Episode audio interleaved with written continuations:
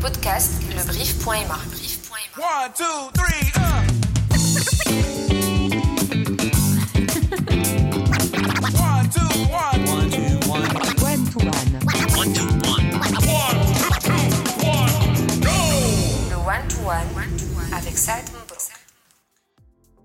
Salut à toi, cher auditeur et auditrice. Mon invité d'aujourd'hui est une femme aussi talentueuse que polydisciplinaire. Vous aurez pu la rencontrer en tant que public speaker ou peut-être vu son contenu aussi frais que motivant sur les réseaux sociaux. Sinon, elle aura certainement fait écho dans l'un des projets Big Data du royaume. Ce dont je suis sûr, c'est qu'elle aurait aimé qu'on parle de sa passion, les chevaux, mais malheureusement pas. Toutefois, cet épisode sera dédié à la data science et la souveraineté numérique. Mon invité d'aujourd'hui est Mariam Qasso. Bienvenue au One to One. Merci Saad, c'est un énorme plaisir d'être avec toi aujourd'hui et quelle belle traduction. Euh, De rien, fin de l'épisode. Ok, écoute, euh, ben, euh, vu que tu es vraiment motivé pour parler de ta passion, qui est la, la big data, euh, après on va te connaître, hein, mais je vais enchaîner directement sur, sur ma première question parce que c'est une tendance quand même, hein, big data et data science. Et moi, je comprends Oui, pas réellement à ce que c'est. Hmm. C'est quoi ce truc? En fait, euh, le big data, c'est avant tout un phénomène qui a eu lieu vers la, la fin des, des années 90, euh, début 2000.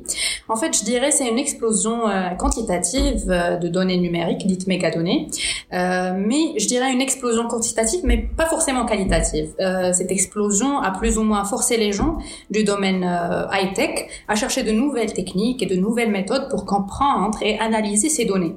Vu que le paradigme actuel a changé, et du coup, on ne peut pas traiter des données en gigabytes euh, Mm. de la même manière qu'on traite des données euh, avec des, unités de mesure colossales telles que le yottabyte ou le, le pétabyte. Et Il y a, ici- il y, a, il y a un yottabyte et un petabyte. ah oui, oui, oui, c'est Ça pète dans tous les sens. Ah, euh, c'est 10 à la puissance 28, je pense. C'est beaucoup trop pour moi. incroyable, euh, effectivement.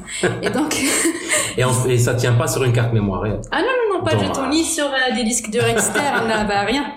Et donc, il s'agit en fait de découvrir euh, le, big data euh, en sa totalité. Il s'agit de découvrir de nouveaux ordres de traitement qui comprennent une plénitude d'étapes menant au but souhaité, notamment la finalité qu'on souhaite tous et toutes. C'est une bonne prise de décision, une décision beaucoup plus pertinente que les décisions prises d'une manière classique.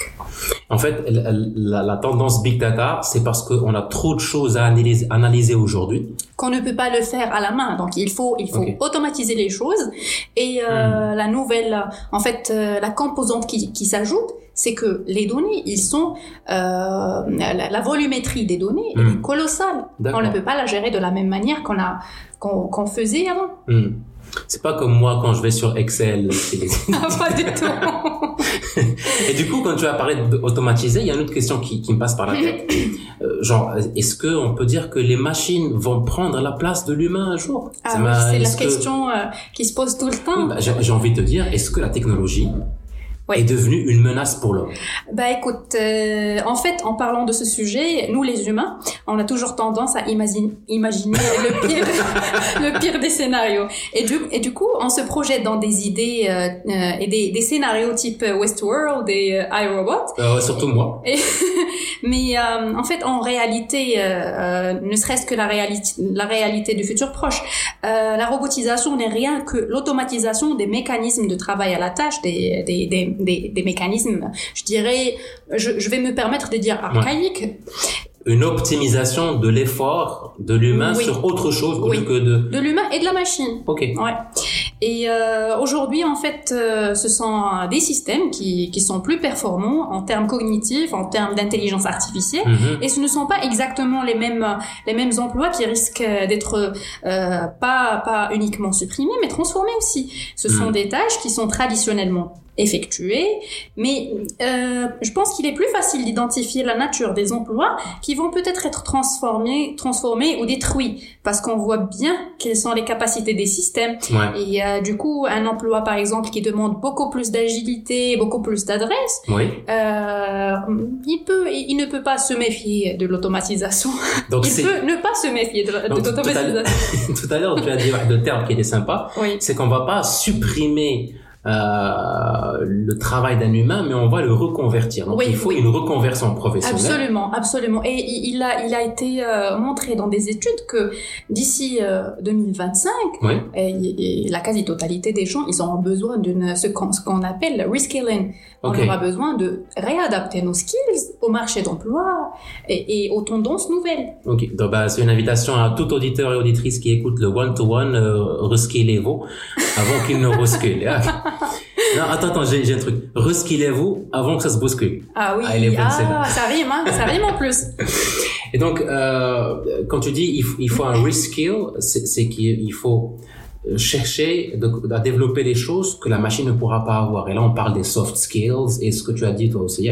Oui, oui, tout à fait. En fait, les soft skills, c'est un must-have pour toutes, euh, tous les gens qui, qui vont s'investir euh, dans le marché, le marché d'emploi. Ouais. Mais en fait, euh, il, il faut voir les, les tendances du marché, il Mhm. faut voir euh, qu'est-ce qui se profile dans les horizons Ouais. et euh, ré- euh, réadapter ses euh, compétences pour ne pas se voir d'un jour au lendemain ex- exclu du marché de l'emploi. Il faudra donc se mettre à jour. Exactement, c'est un must, c'est une obligation. Ok. Et donc, euh, on, on a la chance de t'avoir aujourd'hui au one-to-one pour nous parler de la big data et tout ce qui va avec. Et, et- et j'ai remarqué, on- n'a pas trop de, de, de femmes ou là de demoiselles qui nous parlent de big data, de big science, etc. Et moi, je me dis, quelle est la place de la femme dans le domaine euh, high-tech Est-ce est-ce que toi, tu aurais une définition d'El Mariam euh, en tant que high-tech woman?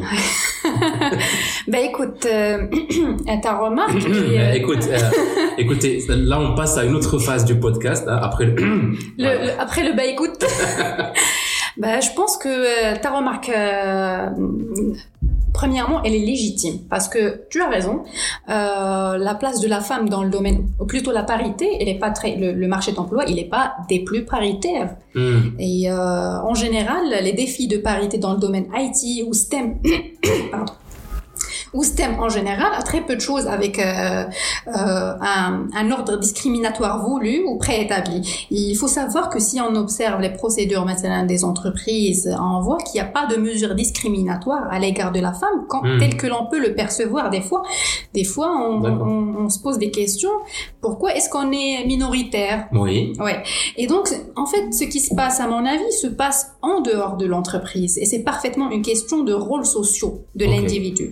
Je pense que, euh, en fait, tu sais ça, de travailler est aussi un rôle social, comme être papa ou maman ou chef de foyer. Entièrement d'accord avec toi. Oui. Et donc, les rôles sociaux qu'occupe la femme sont généralement nombreux et plus consommateurs de temps et Mhm. d'énergie en comparaison avec euh, les, les je, je, je parle sous le contrôle de toutes les femmes qui nous écoutent aujourd'hui en comparaison avec leur homologue l'homme. et donc, euh, tu sais, euh, travailler dans l'IT et les métiers high-tech en général est hyper exigeant euh, surtout avec des heures de travail généralement lourdes, des deadlines très serrés, à Ouais. cause d'une compétitivité féroce dans ce domaine, et ce qui fait qu'à partir d'un certain âge, les conditions de travail dans la tech, dans le domaine technologique, deviennent intenables pour les femmes, vu les responsabilités familiales qu'elles prennent sur les épaules. Et donc, pour ne pas s'éclipser, elles décident de bosser pour d'autres métiers, Mm. des fois dans le même écosystème IT. Et euh, donc, du coup, le challenge ici, c'est c'est les charges de travail inéquitables qui font Ouais. que, indéniablement, l'homme, il serait beaucoup plus favorisé à faire une ascension professionnelle euh, beaucoup plus Mm. fulgurante que qu'une femme. Donc, ça ne veut pas dire que l'entreprise, ça c'est sûr, euh, euh, ne serait-ce que c'est mon propre opinion ou là, mais la remarque que j'ai faite sur le terrain, c'est Ouais. l'entreprise, elle fait pas évoluer l'homme et lui ouvre les portes. Euh, non, il s'agit plutôt d'un choix social, je dirais, Ouais. indirectement forcé à la femme. Donc, à un certain moment de, de leur vie, elles décident de s'éclipser du marché d'emploi pour peut-être prendre soin de leur famille. Mhm. Et euh, je ne dénigre pas ce choix. Euh, c'est un choix qui leur revient.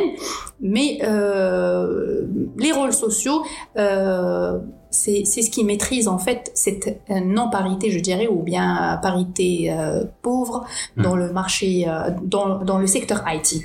Et en espérant pour toute femme justement qui souhaiterait devenir une high-tech woman, qu'elle puisse trouver une sorte de parité dans le rôle social aussi, Ah oui, ou voir beaucoup plus de liberté ah oui. euh, en, en matière de timing pour qu'elle puisse nous offrir autant de talents que tu nous as offert Mariam. Il y a des choses justement que vous maîtrisez beaucoup plus que nous. D'ailleurs, il y a un truc que tu maîtrises beaucoup plus que moi ici autour de cette table, c'est la souveraineté numérique. Oui. Ça fait notre fête. C'est quoi? En fait, je ne peux pas me permettre de dire que je maîtrise le, concept parce que le concept en lui-même, c'est nouveau. La notion de la souveraineté numérique est une, euh, je dirais, un trend Mhm. et qu'il faut et, et un chantier qu'il faut exploiter. Euh, pour définir la souveraineté numérique, je dirais que, en fait, c'est la capacité Mhm. euh, à maîtriser l'ensemble des technologies, euh, tant d'un point de vue économique, social, politique, et Ouais. de se déterminer pour avoir une propre trajectoire euh, technologique. Une trajectoire qui, à mon sens, devrait être adaptée au contexte. On a un contexte, quand on parle de souveraineté numérique, c'est la souveraineté, ça revient, c'est un terme qui, qui, qui rappelle l'État, Ouais, l'aide, voilà, voilà, justement. et donc, on a un contexte propre à nous, un référentiel culturel propre à nous. On est un pays qui, qui- on est un pays trail, on est un royaume avec toute l'ampleur que porte ce terme. Donc, la souveraineté numérique conjugue, conjugue à la fois le concept de la souveraineté, qui veut dire qu'un État ne soit dirigé ou mené que par sa propre volonté. Hmm. Donc, résultat, une maîtrise de notre présent, de notre destin à travers un bon usage de technologies et de réseaux sociaux, réseaux informatiques, pardon. D'accord. Ouais. C'est-à-dire que euh, si, si je veux vulgariser la définition de la souveraineté numé- numérique, numérique, donc Ça passe crème. je dirais que la souveraineté nu- numérique, c'est euh, le choix d'une nation comme la nôtre de Mm. diriger la manière avec laquelle elle va exploiter ses, ses, euh, Ces données. ses données et ses réseaux numériques dont, dont- comme tu as parlé et bâtir les chantiers du futur selon sa propre vision. Absolument, absolument. Et qu'est-ce que tu penses de notre souveraineté au Maroc? Est-ce que le Maroc est un pays économiquement souverain et Euh, numériquement souverain? Oui. Alors, euh, comme on a dit, euh, la souveraineté est la capacité de l'État à maîtriser son cyberspace, ce qui est une condition nécessaire à la préservation des, de nos, euh, euh, en termes de décision et d'action dans le cyberspace. Et d'autre part, la maîtrise de nos réseaux, nos communications euh, électroniques et nos données Mhm. Je ne pense pas qu'on est un pays, euh, qu'on n'est pas encore un pays numériquement sou- souverain pour Ouais. ne pas euh, décevoir les, nos, nos chers auditeurs. Donc, euh, en fait, un État doit disposer d'un outil, euh, oh, pardon, d'outils et de moyens technologiques souverains qui lui sont propres. Euh, au Maroc, on n'est pas encore un pays numériquement souverain, Oui. mais on est en voie de le devenir. Euh, Justement, je- j'ai vu sur tes réseaux sociaux que vous étiez une équipe de personnes qui tend à ce que nous devenions juste- justement un pays. Absolument, absolument. Nous, nous avons, euh, nous sommes un groupe de personnes qui s'intéressent euh, amplement à la notion de la souveraineté numérique, Ok. ou le Marsad al-Maghribi Mhm. li. Mhm. Et euh, on s'intéresse d'abord à vulgariser euh, cette notion Mhm. et à mener des actions effectives dans le terrain. D'accord, ok. Et donc, comme je t'ai dit, euh, euh, on n'est pas un pays encore, on n'est pas encore euh, numériquement souverain, mais ouais. D'accord, oui, exactement. Mais euh, en fait, pour y parvenir, pour devenir un pays numériquement souverain, Mhm. euh, nous devons coordonner les efforts publics, privés, les, je dirais même euh, les efforts citoyens, afin de mieux encadrer le sort de la data, notre data marocaine produite au Maroc. C'est très, c'est crucial. Euh, toute la data, son traitement, son analyse, son stockage et l'information qu'elle porte. Parce que je tiens à préciser que Mhm. la donnée, c'est pas l'information. L'information, c'est les messages que portent les données. Voilà. Eh ben, merci beaucoup. Donc, on peut s'attendre à, comme on a vu là, un modèle de développement marocain, un modèle de souveraineté numérique marocaine dans le futur? On l'espère bien, oui. Oui, oui. Eh ben, d'ici, euh, d'ici là, moi et mes chers auditeurs et auditrices, on vous souhaitera, toi et l'équipe à laquelle tu appartiens et notre royaume, un très très bon courage numérique. Merci infiniment et merci euh, pour euh, l'invitation, cher Saad. Merci à toi. Est-ce que tu aurais un dernier mot pour moi, pour nous, pour le monde, pour les auditeurs, avant qu'on se ter- qu'on termine l'épisode? Bah écoute, euh, j'ai tout d'abord j'ai adoré le concept one to one et c'est une émission très très très intéressante. Merci Je beaucoup. vous encourage et j'encourage euh, les, les auditeurs à écouter les podcasts. C'est vraiment très instructif. Et arrête de taper sur la table. De toute façon, comme ça, on va pas gâcher notre podcast. En tout cas, si vous avez remarqué que ma voix n'est pas la même que les autres podcasts, bah, c'est que je suis enrhumé. Donc, je tiens à vous préciser qu'il faut se protéger toujours, même si on est en été. Merci de nous avoir écoutés. Merci d'avoir écouté Mariam et écoutez son conseil. Écoutez mon podcast. C'était le podcast One to One avec Salma Brook à très bientôt, chers auditeurs et auditrices.